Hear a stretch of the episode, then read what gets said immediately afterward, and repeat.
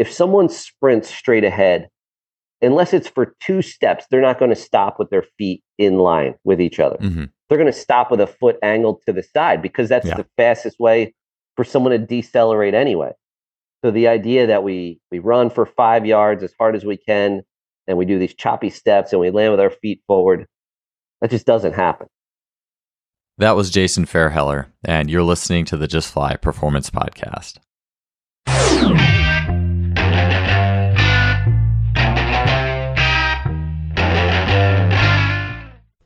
Today's episode is sponsored by Lost Empire Herbs, and I want to share with you how to get a free bag of pine pollen through Lost Empire here today. Quickly first, I used to think herbs was just ginkgo biloba you got at the drugstore, but after being introduced to compounds such as the Phoenix formula through Lost Empire, I've been a regular consumer of Lost Empire herbs for over four years now. The Phoenix formula instantly changed my viewpoint on herbalism. I was literally buzzing with energy after my first dose. Within two weeks, I was noticing strength improvements in the weight room. And it's been fun expanding my herbalism regime to different things throughout the Lost Empire Herb store. In Phoenix Formula in particular, along with Shilajit, which is a very popular herb for strength and performance, you also have pine pollen, which is a superfood. It offers a variety of energy, health, and performance benefits. And you can grab that free bag of pine pollen with the modest cost of shipping by heading to justflypinepollen.com. If you want to check out other herbs that I enjoy through Lost Empire, you can head to Lost Empire Herbs slash justfly and grab 15% off your order. I can't recommend Lost Empire enough, and I really enjoy the fact that I've been able to partner with them through this podcast for as long as I have. So be sure to check that out. Let's get on to the rest of the show. Welcome to another episode of the podcast. It's great to have you here. Our guest today is Jason Feairheller. He is the co owner and strength coach at Function and Strength in Bridgeport, Pennsylvania, and he's also the host of the Speed and Power podcast. Jason has a passion for speed and athletic movement training. He's a sought after speaker on the topic of multidirectional athleticism, and Jason has developed the course Improving Game Speed through Multidimensional Plyometrics. On the podcast today, Jason goes into the key principles of change of direction versus agility training. So, change of direction being more technical in nature, agility training being more game oriented and reactive in nature, and how each method works into his own athletic performance programming. Jason will go into the nuances of how he looks at change of direction technique and training. He'll talk about plyometrics and ways he quantifies one's ability in change of direction outputs. He'll give his take on deceleration training mistakes and misconceptions, and much more. It was a lot of fun talking with Jason. This was a really informative show on all things change of direction and agility in sport. And I'm looking forward to getting this podcast going for you guys. So let's get to episode 368 here with Jason Feairheller. Jason, welcome to the show, man. It's great to have you on. Joel, thank you. And I, I got to tell you, before we get started, I listened to, I first found your show right after episode 14 came out. So I listened for a long, long time. Actually, read my review at one point, like an iTunes hmm. review. But this has had as much of an impact on me as a coach just listening to all these guests is just about anything else I've ever done. So thank you. This is an, an awesome show. Keep it up. I really appreciate that. Yeah, it's been it's been a fun journey, man. I mean, just being able to even just from my own selfish perspective, just being able to speak with so many coaches and be able to learn something new every week has been great. And I'm really glad it's been a helpful part of your coaching process. And for the first uh, question I was going to ask you, I think if a lot of people were to peruse your social media or what you're doing, they'll see a lot of game speed material or a game speed focus. But I know you also run a, pa- a podcast that's a little more general, like speed and power development. Tell me a little bit about how you got or have funneled a little bit into your current interest in light of maybe what your background has been as an athlete and where you started coaching. For sure. So I played primarily baseball and I played some hockey and I played baseball through college, just Division three local school. But I got an opportunity to play, so I took that chance right away. But I always thought that the the work I put in didn't necessarily always transfer to what I was able to do on the field. And I had a good career, but I always felt like it could have been better. And I always thought it was because, like looking back, I, I would have drastically changed how I, I trained fast forward a while, I, I want to work with athletes.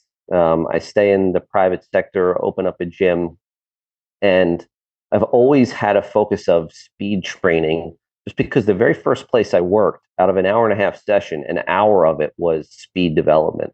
And it was different stuff at the time, like ladder drills, hurdle drills, but there was still like acceleration days, max velocity days, lateral days. And over time, I just kind of thought like, this is a decent starting point, but there's way more to add to this. And I went to Lee Taft's speed retreat, and that that was amazing. And I recommend it to anyone because if you get a chance to speak to someone who's an expert in something, especially for that amount of time, go take that opportunity. It was it was really awesome, and he made me think about speed in terms of the different patterns of speed, and that's kind of what I've always focused on since then. Is when you watch athletes move, and it really doesn't matter the sport, athletes will shuffle, they'll go into a lateral run, they'll perform hip turns, curved runs, back pedals, and then into linear speed out of some of those things. And started looking at those things individually. And then I started to look at what makes someone really good at those. And it was about the ability to link one movement pattern to another. So a hip turn into a shuffle, a sprint into like a back pedal kind of angled backward, all of these different things. And then I I kind of transferred that into focusing on how do I improve those linking patterns through power development. And you mentioned my podcast, and over the the years that I've done it, I had opportunity, like you mentioned, to talk to a ton of great guests. And it it is speed and plyo focus, but I do focus on uh, a lot of other things.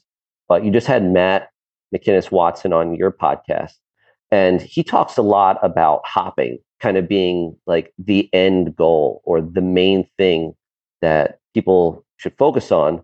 And I agree with that wholeheartedly. If I'm looking at someone's agility, when they're reacting to someone, they're not landing on two feet. It's their ability to plant a single leg into the ground quickly and then redirect that force whatever direction they need to go.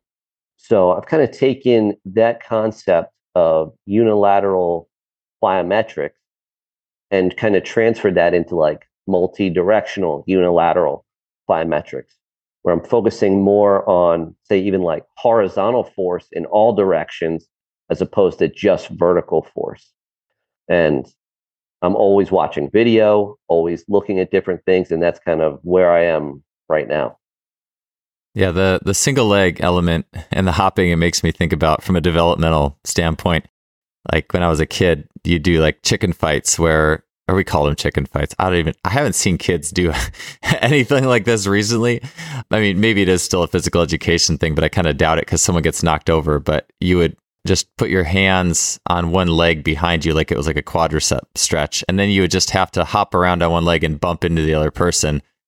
And I don't know oh, no if way. it was one on one or if it was like a group thing. I don't even remember, but you would just knock into them until someone fell over. And so it was in that own way uh, on like the base level it was a, a way of doing that or getting that stimulus it, it's kind of funny to think about but it would make i would imagine that athletes who are really good at that staying on their feet staying upright not falling over also probably have some pretty good qualities and properties to them when it comes to being able to do a lot of things on the field. But I, I wanted to ask you, you know, with the whole change of direction and game speed thing, just from a philosophical perspective first, just because for me, I'm always, I am always thinking about the difference between how someone moves in a game when there is reactions and other players and there's the emotion of the game and a ball flying around and having to manage perception, like maybe a zone, playing a zone defense type thing or uh, like playing basketball, like Tony Villani talks about. And then what we do when those things aren't present. And how do we make sure that we're making the best use of an athlete's time with that? And like you said you said you watched a lot of game film.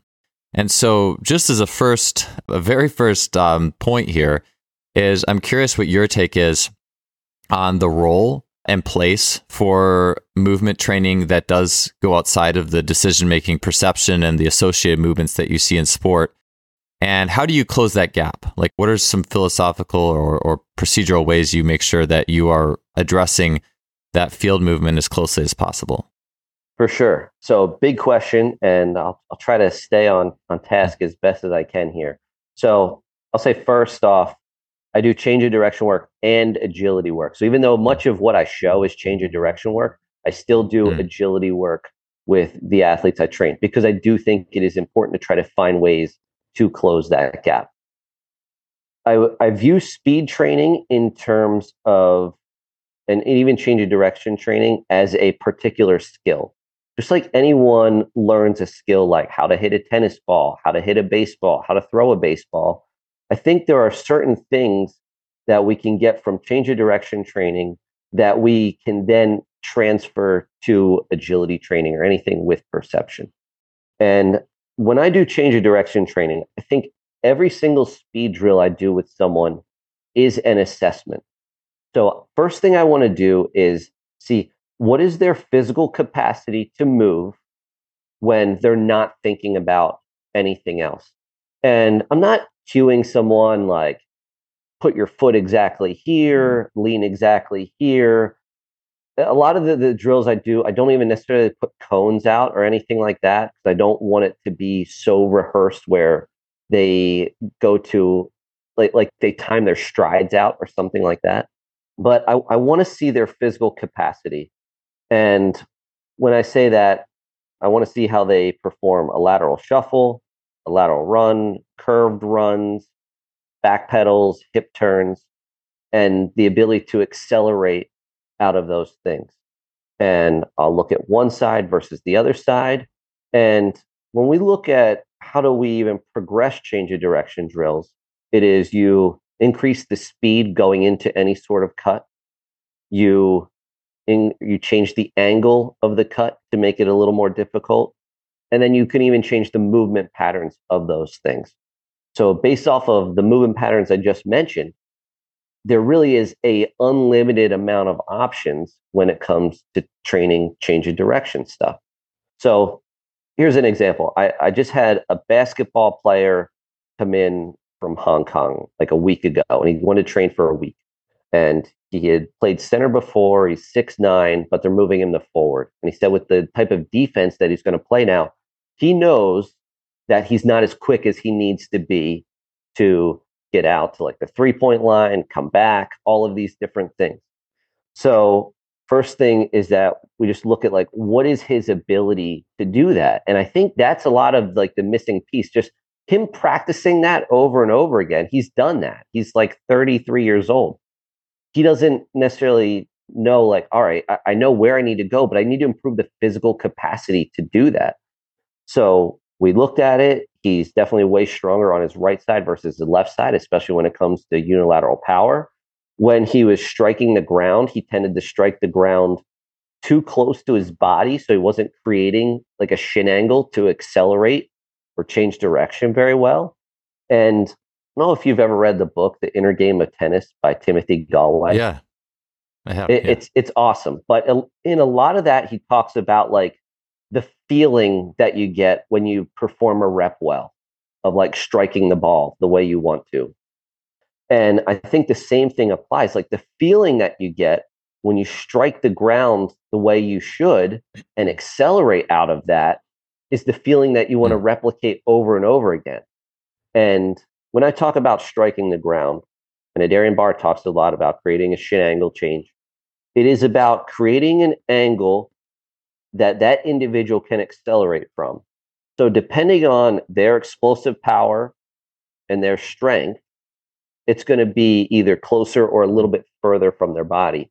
Now, if they strike it too far away, their leg is too straight, they don't get that push off to the other side.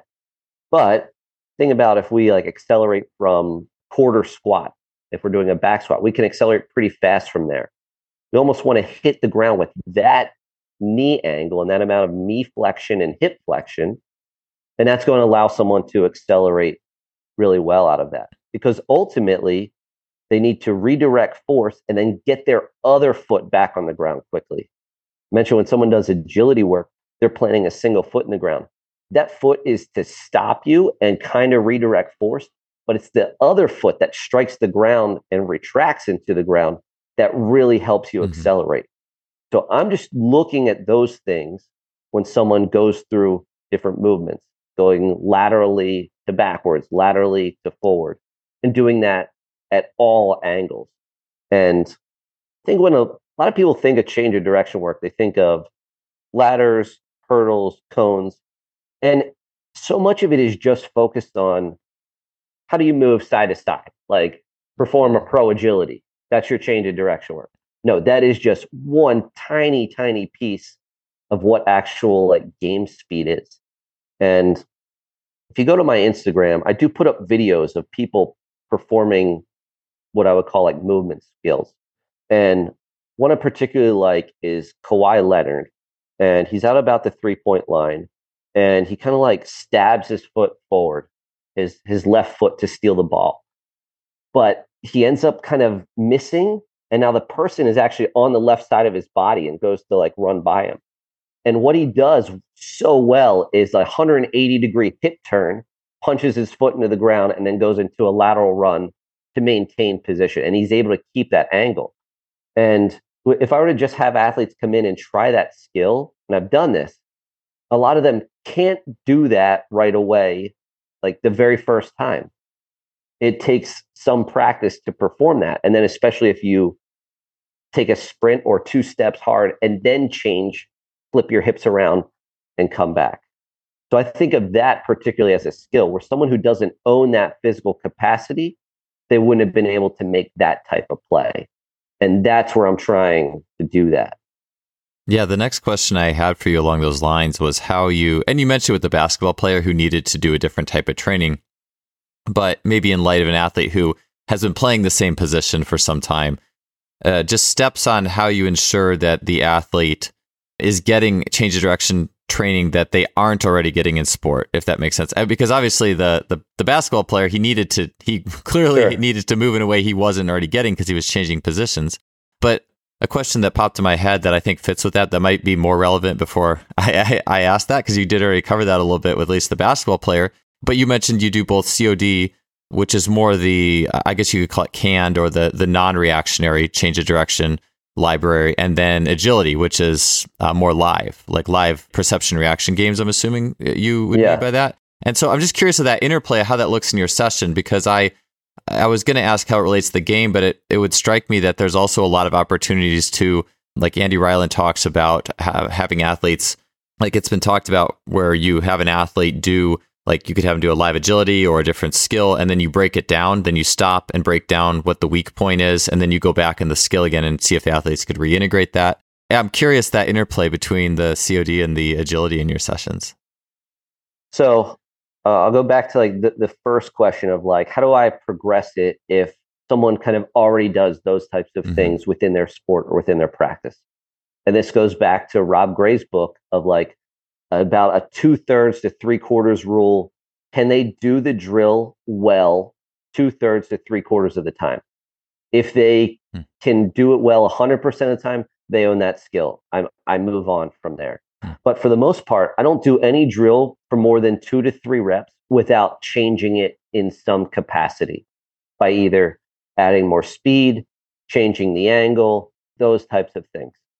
So I'm not just honing the same single drill over and over again because movement options the, on the field are endless. So I'm trying to just get as many of those in as I can. And I understand there's a ton of things that I can do in the gym that I'm not replicating on the field, but I'm just trying to get as close as I possibly can. And then the other part of that was like, how would I incorporate that? So I incorporate my my speed sessions start off where I have a particular focus for a day where I'm either retreating any angle backwards, and it could be moving laterally to angled backwards, just moving backwards. Anything attacking would be a different day, anything forward. Laterally would be another day, and then you're just straight up acceleration or, or max velocity work. So each day has a particular focus on that. And as the speed session goes on, drills get more intense by adding more time, more speed to them, or changing the angles. So they progressively get harder as time goes on. And then I will just do all my perception stuff at the very end. So the example I talked about with like Kawhi Leonard. So let's say I did like th- that type of work where I'm doing hip turns and do like retreating sprints like that. I might have someone line up. They might be kind of like face to face, but one person's in a lateral stance. And as soon as a person takes off, they just are watching them and they have to like spin and then go into a sprint and try to maintain that angle. And then I can manipulate the space between them or other things to make it just a little bit different every time they go into it. But it's essentially we practice that specific skill that day. Hopefully, they have the feeling of it that I talked about earlier. And now, without them consciously thinking about it, can they still hit the angle they want? And a lot of times when they're doing different drills, like they will actually say, like, that was a good rep. That wasn't a good rep.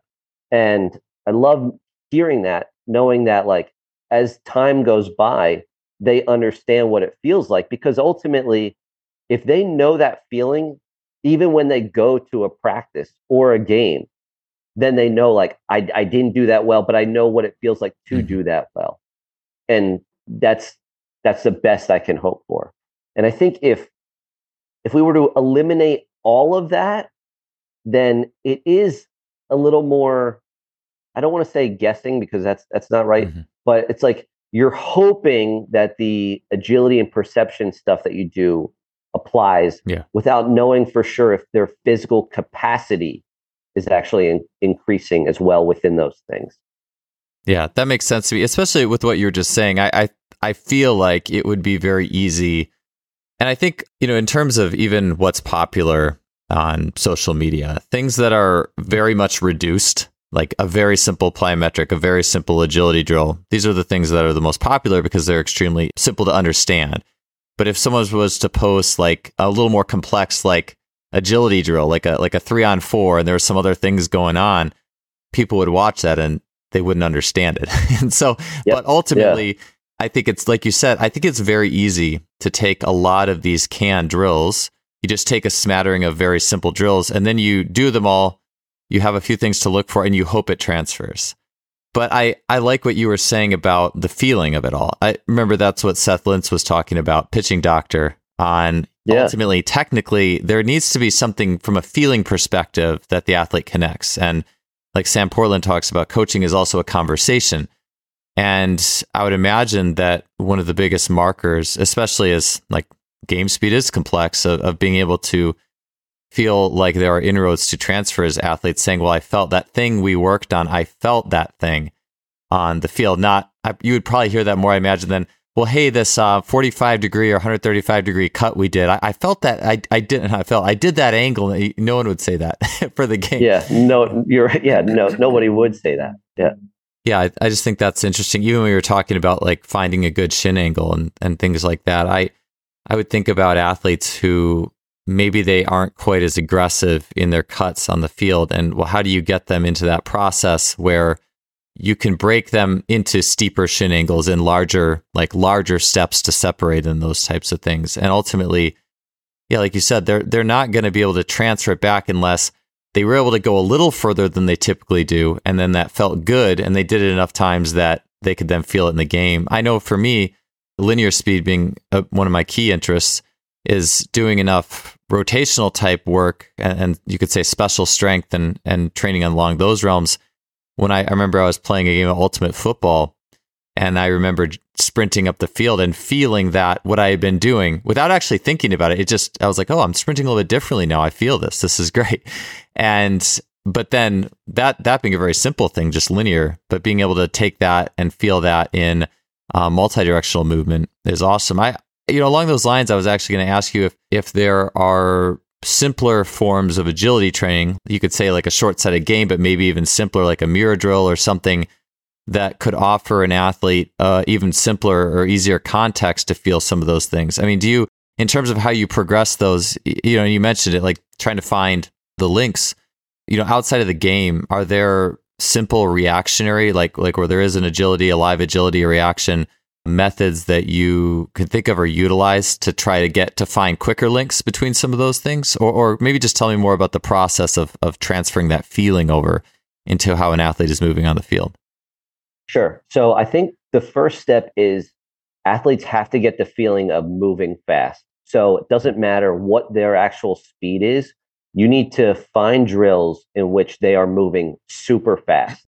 And this can even go back into like the nervous system type training from like Marv Marinovich, where mm-hmm. they're just doing fast feet, they're doing rapid fire jumps or, or hops side to side. But they have to get the feeling of moving fast because if they don't have that feeling of like, I can actually move my body faster, I, I have not seen it happen the way I want it to. Uh, the, I've said before on like a, a couple other podcasts, my biggest cue all the time is move faster, move faster, move faster, particularly when it comes to like any type of like fast or, or rapid fire type drill where they're covering a short distance with either jumps or any type of speed exercise. But they have to get that that feeling of moving fast. And then we'll, I'll just go back to like some progressions to like find a shin angle. So if I have my feet close together, like right next to each other, and I just put my feet out to the side and back and just do a straddle jump like that, what I'm looking at is how far can an athlete actually get their feet to the side and what is that shin angle where their head position doesn't go up or down. And essentially, that distance is close to what they actually would have on the field. And if it's not very far, then you know like there's a lot of physical capacity work that has to be done to allow them to get a little bit further to the side. Because when someone's performing straddle jumps, only half of their body weight is on each leg.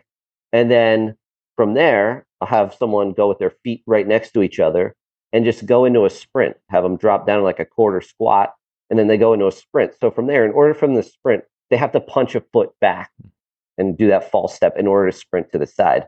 But essentially, I'm trying to mimic that one single punch into the ground in order to punch to the side. And then eventually they can hold that quarter squat, stand on a single leg, and then punch that foot into the ground to the side. And that's going to be essentially the shin angle that that they own.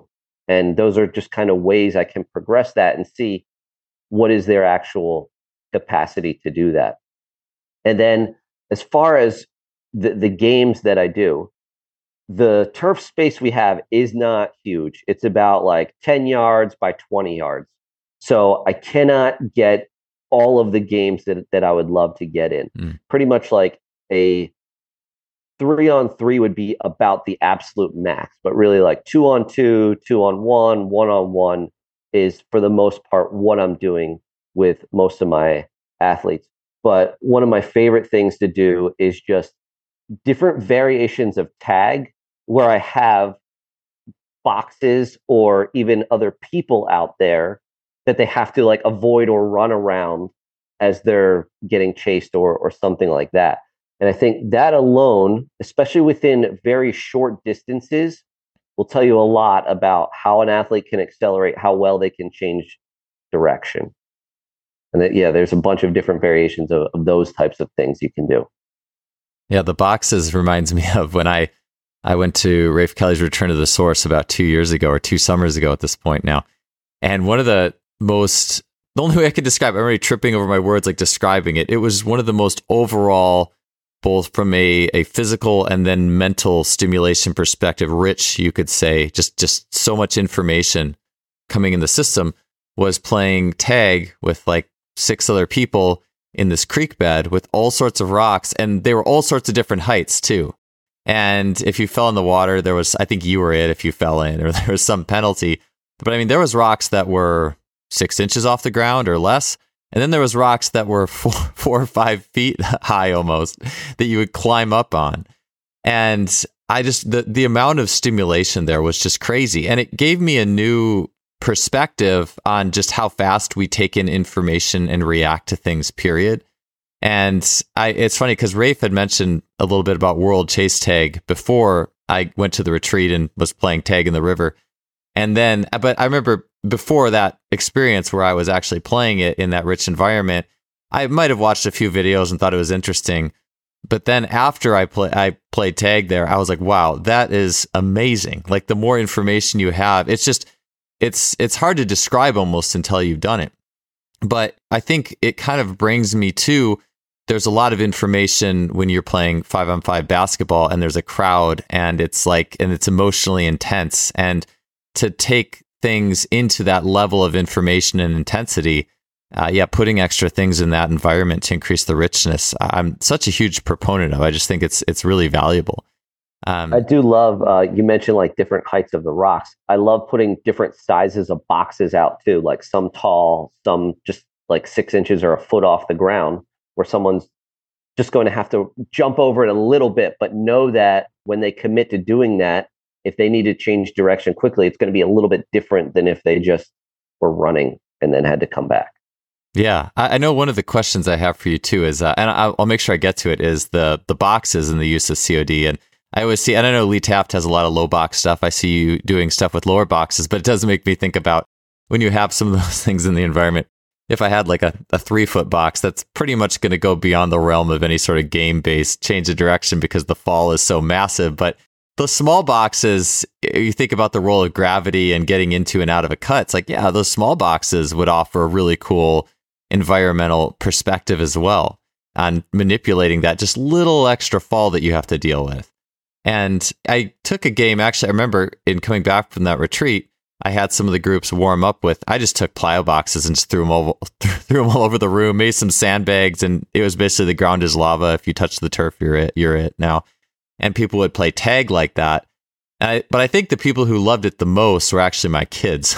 they were like, you know, four and five at the time or something like that, and they just kept wanting to play that over and over and over again. And I played it with them, and I was like, man, for kids and like that level of development too. I just think that would be something that's also absolutely amazing. You could do that and have some one leg chicken fights after for your, your single leg type work. I was going to ask you though, with the Jason, you had mentioned like it's speed day, acceleration, or 10 meter fly.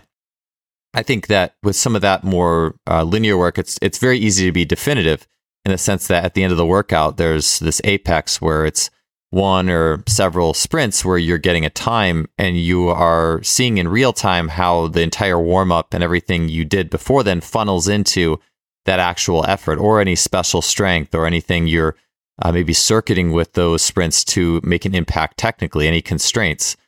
And so I am curious do you end up doing any sort of timed efforts towards the end of your agility days that give you, uh, or any sort of quantitative mark that might tell yourself or the athletes, hey, you got better at this skill. And I know feeling is the thing that ultimately ports over, but I'm also just curious if from a quantitative perspective there's things you're building in in the session to evaluate and assess like the success of where the direction people are going. Like you said feeling is the number one thing because there are so many variations of change of direction work that you can do. But we recently just this year got like a Freelap timing system mm. so it makes things way easier. But even if i were to just like perform a hip turn like i'm facing the wrong direction i got to sprint behind me how fast can can they do that so we can mm-hmm. time those things i still like talked to al vermeil once and he, he his like version of pro agility was like two and a half yards one way five yards the other way and then 10 yards so mm. it kind of I, I love that drill just as a timing drill because it incorporates acceleration, and change of direction in all in like a very short distance, a moderate distance, and then a little bit longer distance.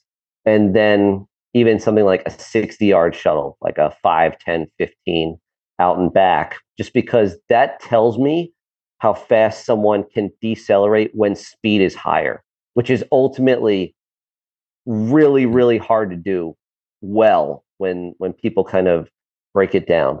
But I will say the majority is still just that feeling. And it is be- because we have like a really good group of like higher level athletes that come in at 1030 they're always competing against each other they kind of know how they did that day based off of how they performed the agility type stuff. And it is hard and this is kind of what i always think about when it comes to change of direction.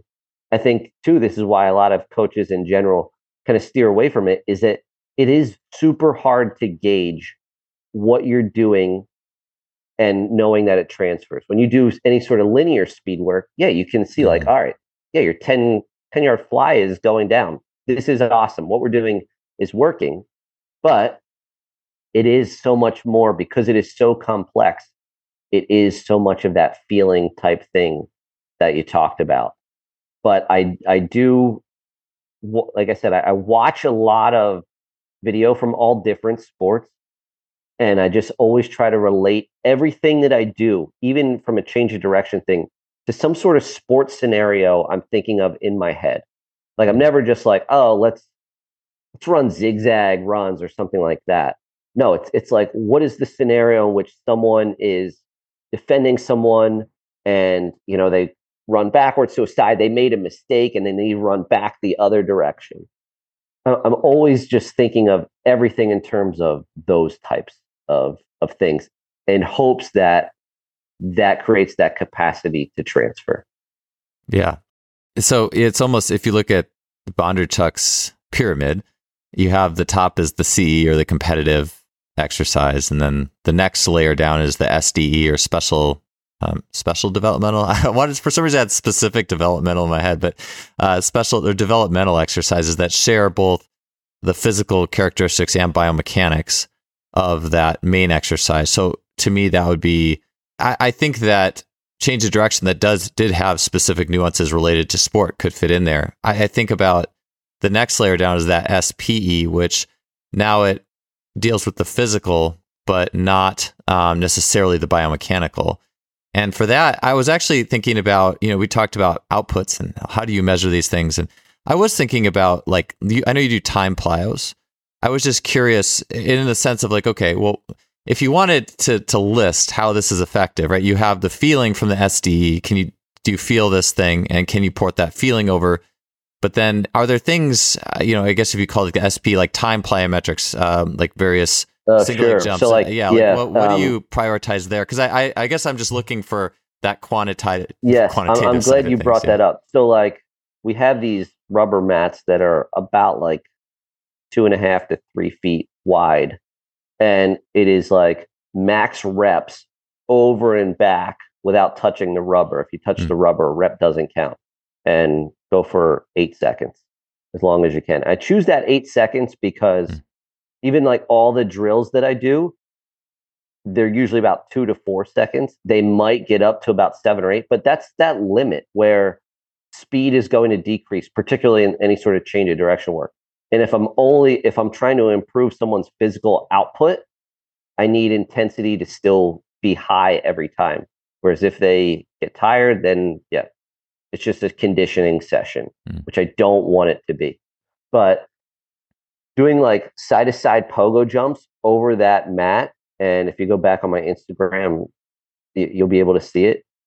But that is a great sign of how quickly someone can get off the ground, but then even move their body to get in a position to move back the other way and create that angle. And it's wide enough that they have to really work in order to get it, where there's a horizontal component to it instead of just a vertical component to it because a lot of the jumps that people track they are vertical in nature mm-hmm. but change of direction work and power expressed in the field the majority of it still is horizontal so i'm looking at ways that i can either track that horizontal power or increase the horizontal force when someone's changing direction and i know you're going to ask about low boxes later but let's say someone's just performing like a lateral bound side to side when they're performing that lateral bound, their goal is distance for the most part. And when they think about distance, there's still going to be that height component to it. Where I'll do a drill, I just term it speed skater. It doesn't really matter what mm-hmm. anybody calls it. But where the focus is on maximum distance without your head going up or down or no vertical displacement. And that is something I, I do a lot with my athletes. And I can do that by accelerating them with a band, like putting a band mm. around their waist, walking out so there's some tension on it already. So the band kind of accelerates them into that cut. They have to really kind of push hard to come back out of that to mimic that increased speed that someone might have when they change direction. I do like the low boxes too. And yeah, there is a little bit of a vertical component to that, but just that little bit does increase the way that they would accelerate into the ground to kind of make them want to push a little bit harder into the ground to get back to the box. Because I think when people perform drills. I mentioned this at an NSCA conference speaking a few months ago, and I mentioned this. The large majority of drills that people focus on sticking the landing, it's a submax output. Mm-hmm. And I'm trying to get maximum outputs. Yes. Like if, if someone's going to the side, performing a lateral bound, and then trying to come back, but their focus is on sticking the landing, they're just going way higher so they can make sure that they can come down a little straighter to stick that landing. But what I would actually want is someone jumping so far that they're almost falling back into where they came from because they're really trying to increase their their output. But then if someone's stopping or changing direction, they're doing that with the intent of going back mm-hmm. the other direction they came. So that's something I kind of always think about too is like I rarely tell people to stick the landing on a drill. The only time is like altitude drops or something like that mm-hmm. because I need outputs to be my main goal.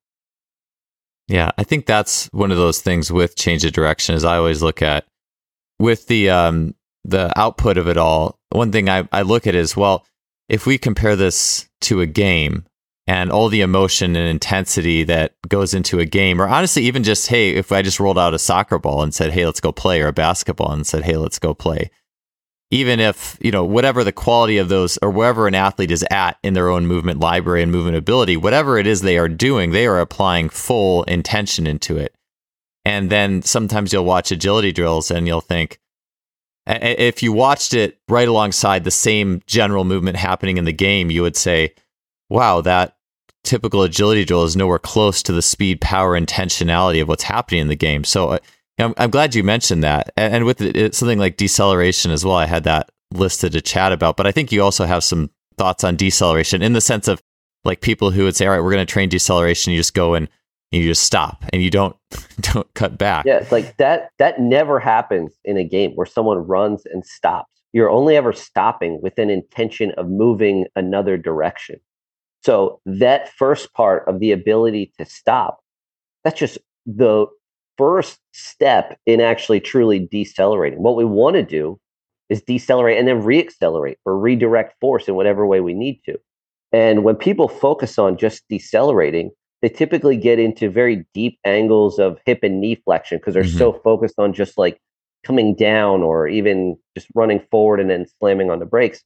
But what we'd want to do is create enough strength within the athlete where they can decelerate with minimal knee flexion. Kind of what I talked about before when someone's changing direction, where if we want them to accelerate hard out of something, there needs to be just a little bit of knee flexion so they can quickly push off of that. Because if you're doing that off of a single leg, you can't get into those deep angles or you're going to be so slow coming out of it. You've already lost the step or two. You've lost your angle. Mm-hmm. You're not you're not getting what you want out of that anyway.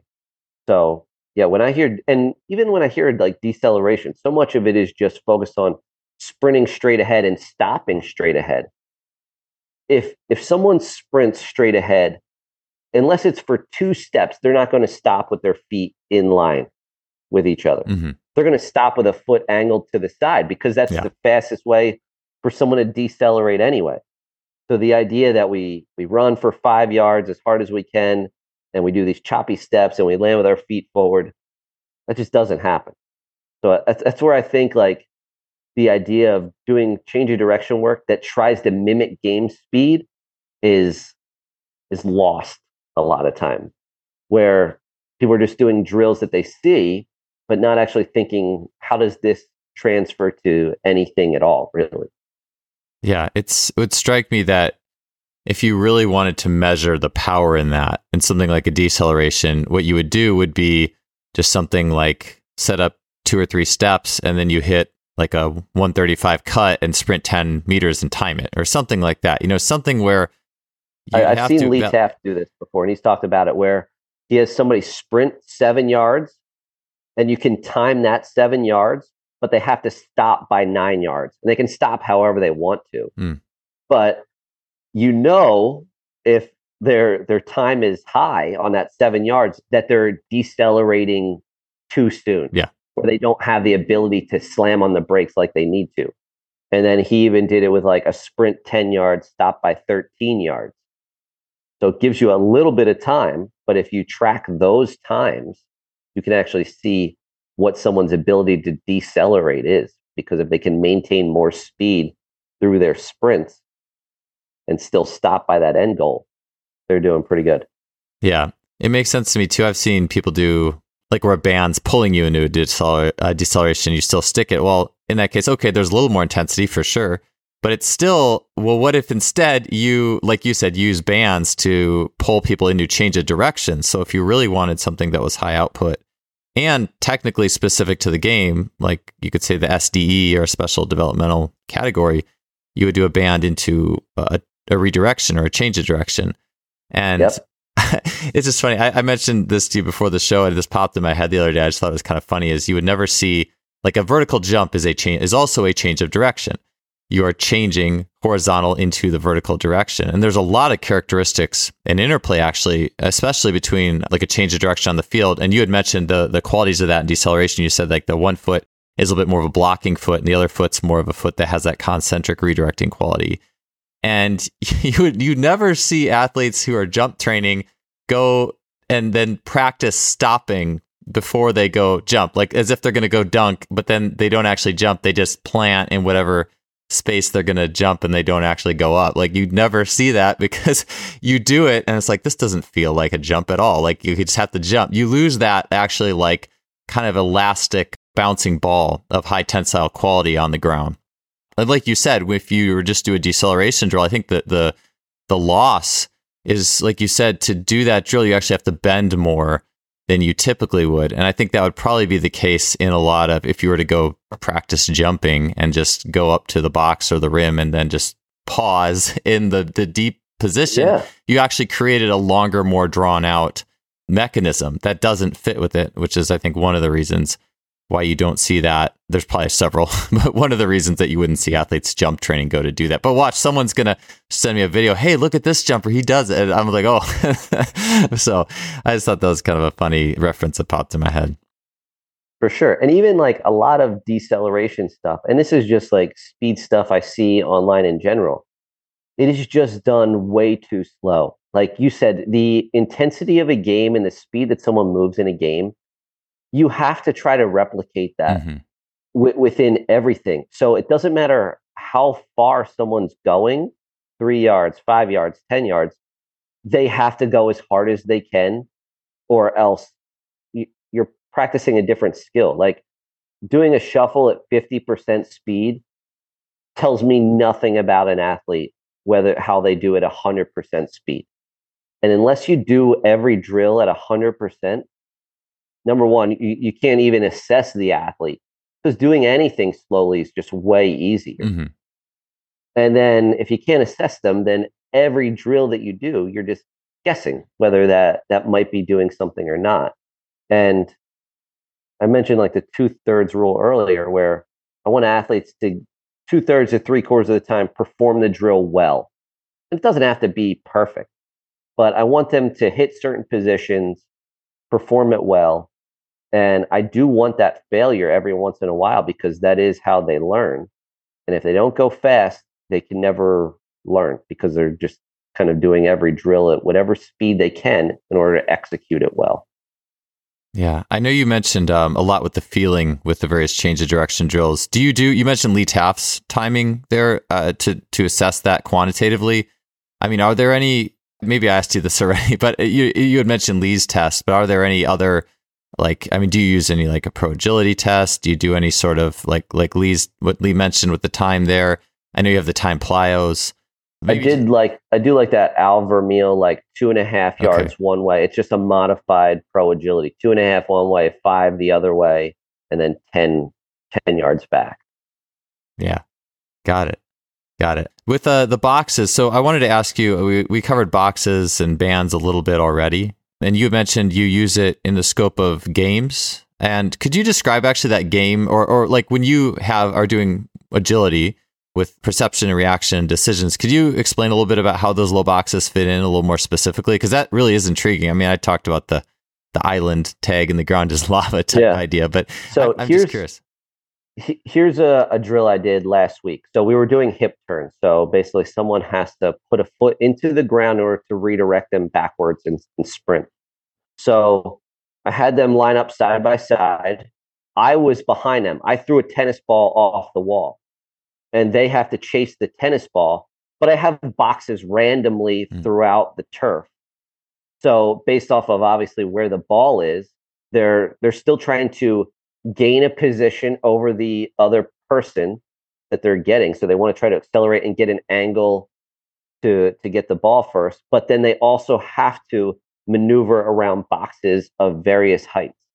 And I love a drill like that because uh, number one, I'm a, just a huge fan of one-on-one drills because I think it teaches someone a lot about how how they're moving specifically and not just relying on even like a two on two like someone else to do the majority of the work in a way. And so that that's an example. And then each time they go, because they're not facing me, I can change where the boxes are. I can change how I'm throwing the ball. So they'll have to instantly kind of pick up on those changes while they're still thinking about the other person and going after a ball. Yeah, I, I love uh, anything with the ball or one on one or anything that adds intent like that. And it, you could think about too, it's like chasing a ball and you have enriching the environment, the boxes. It's like a, a checklist of not only the drill, but I guess environment richness of the environment enhancers, things to things to deal with, jump over. Now, can they do they avoid the boxes or are they actually stepping on them possibly too? Or is it like just running around? They could. Most of the time they try to jump over or avoid them. Okay. So I'll make them like like you said, about three feet yeah, so it'll be like about 30 inches is is what I'll put out there, or about like six or 12 inches. So the six inch ones, they can most of the time just run over, but depending on other step sequences before that, they might have to try to avoid or actually get a little bit of a jump to to go over it. Gotcha. Jason, in terms of the total training time, so if it's a training session, there's probably some strength involved, warm up times, those types of things. How much time in a session are you typically spending on game speed oriented things? Or I could say COD versus agility versus strength and other pieces in the program. And I, I know it differs by group for sure, but yeah. just curious how that lays out in the flow of a session. So warm up, I have it like timed out. Warm up takes about exactly seven minutes long, and the the sessions we do are ninety minutes. So I, I think if if I'm doing a 60 minute session, something is getting cut out a little bit mm-hmm. more than, than I would want to. So the warm up seven minutes. And then for about like 33 to 38 minutes, that's going to be our change of direction and agility stuff. And the change of direction and plyos, I kind of incorporate those together a little bit. Like they might do a change of direction drill, then they'll do like a plyo and then another couple change of direction drills, then another plyo. And then once they're done those, and those will probably take about like 20 to 25 minutes. The rest of that time is our games. And sometimes it goes a little bit more depending on mm.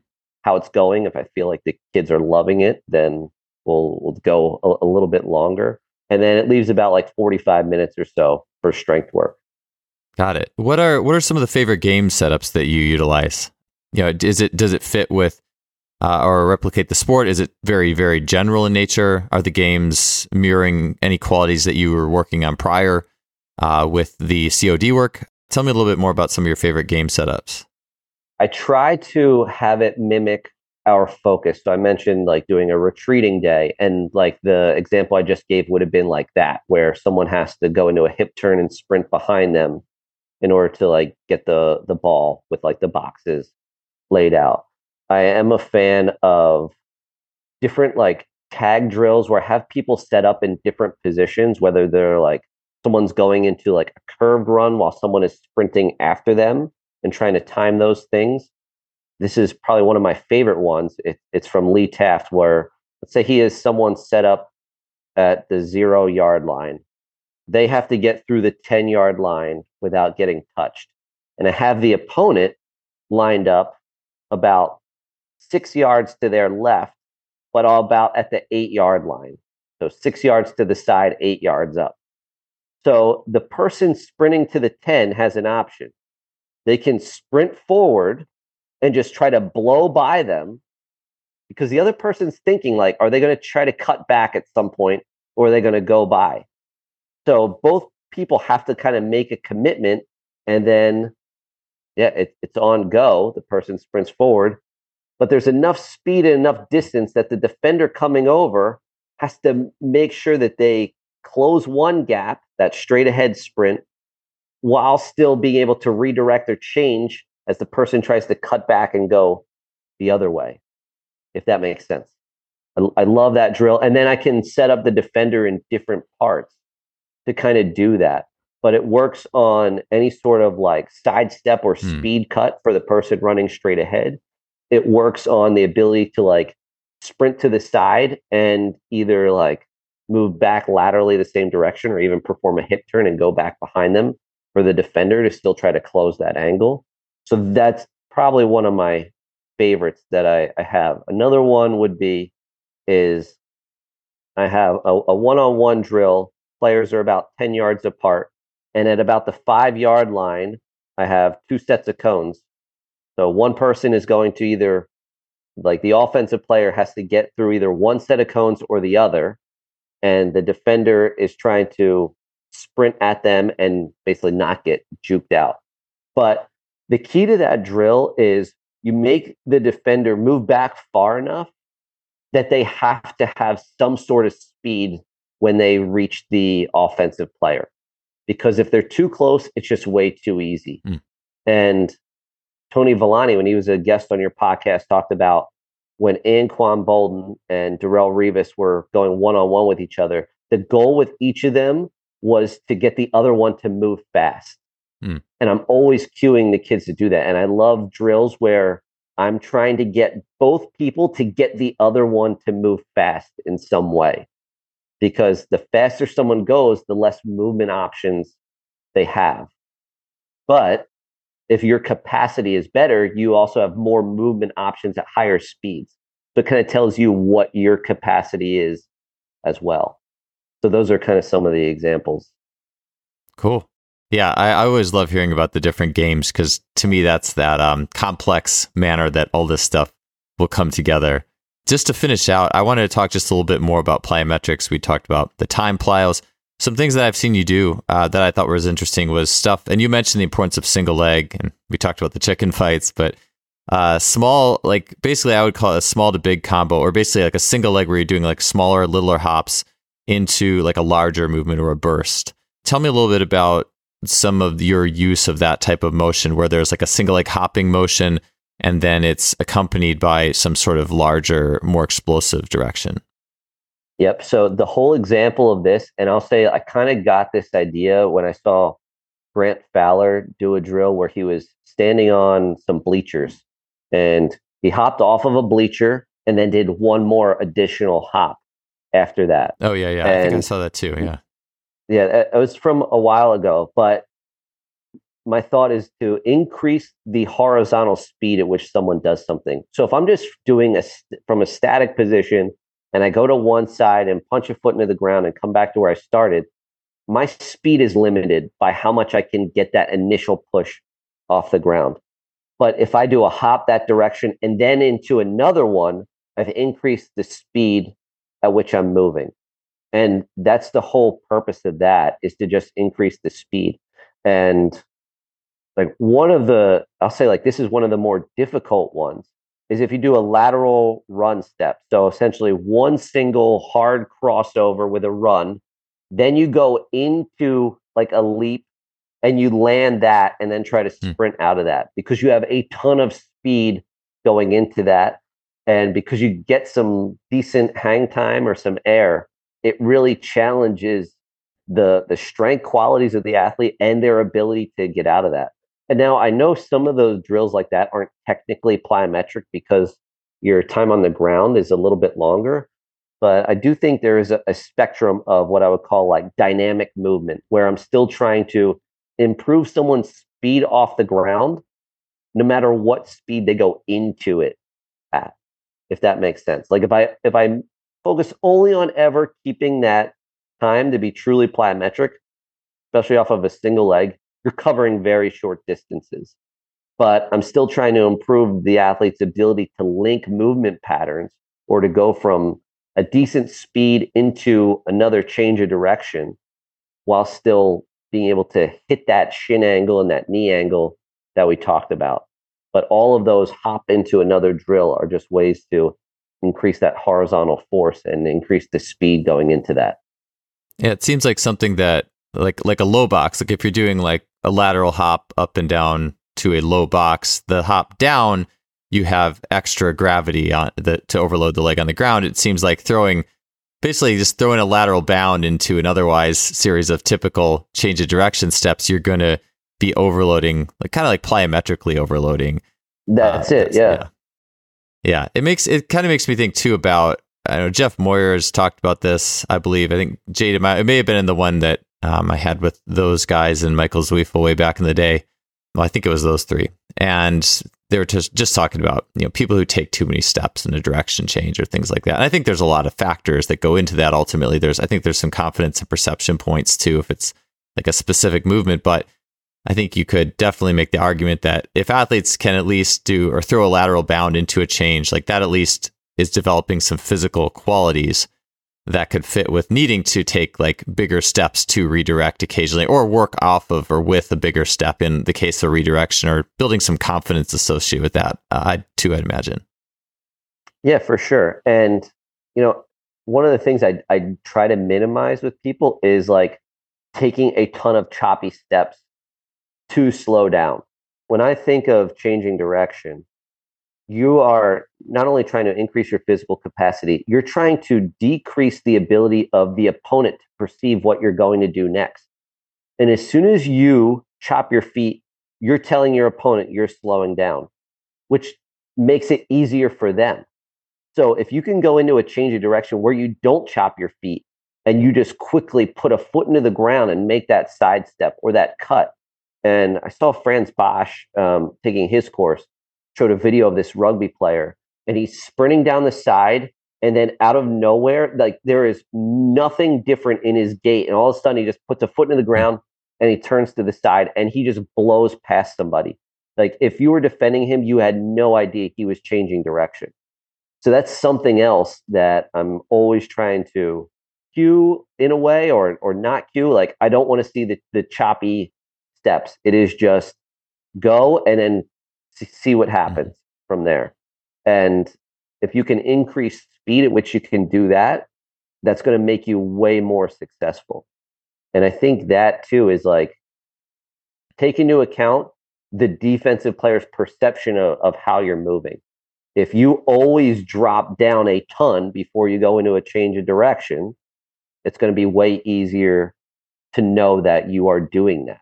Whereas if you can if you're strong enough and powerful enough, especially over short distances, to kind of maintain that same head height, it's going to be way better for you and way more effective. Yeah. I'll, I'll add something else to oh, that. Oh, yeah, though. sure, sure. I saw a video of Trae Young, and he's like carrying the ball up, and he's like one on one with a person that's approaching him at about the three point line and it was almost as if he was going real slow and he was upright to try to get the defender to be more upright.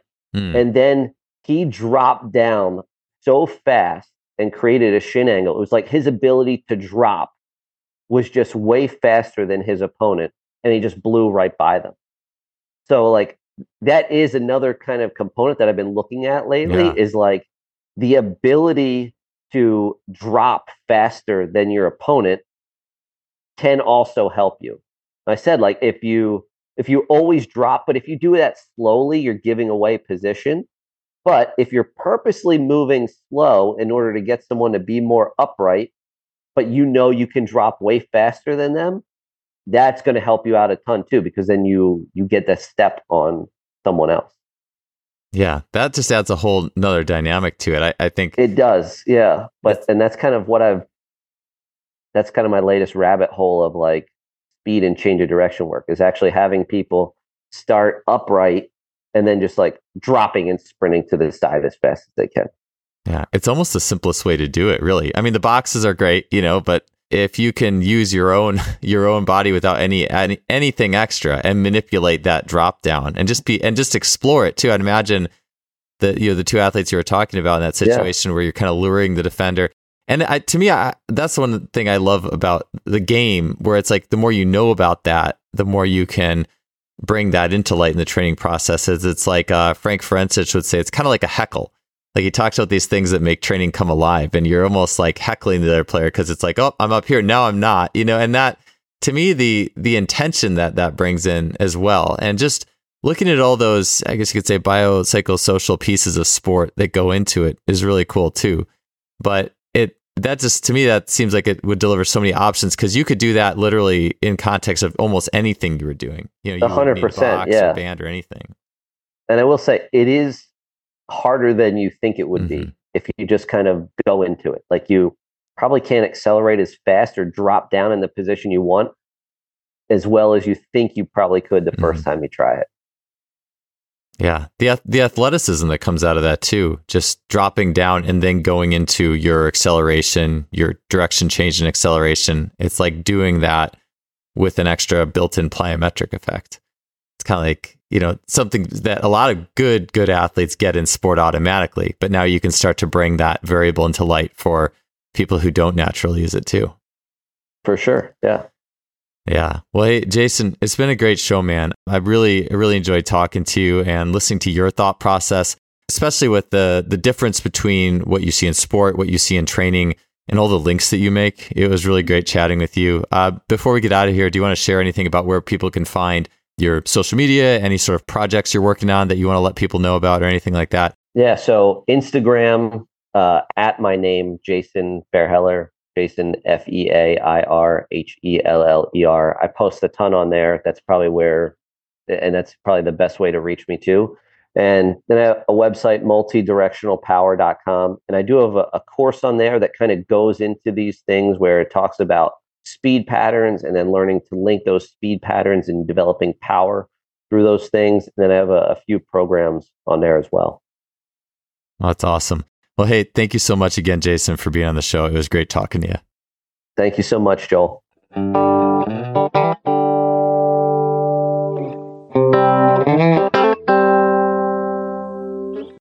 Thanks for tuning in to another podcast. I appreciate you being here, and we'll see y'all next week.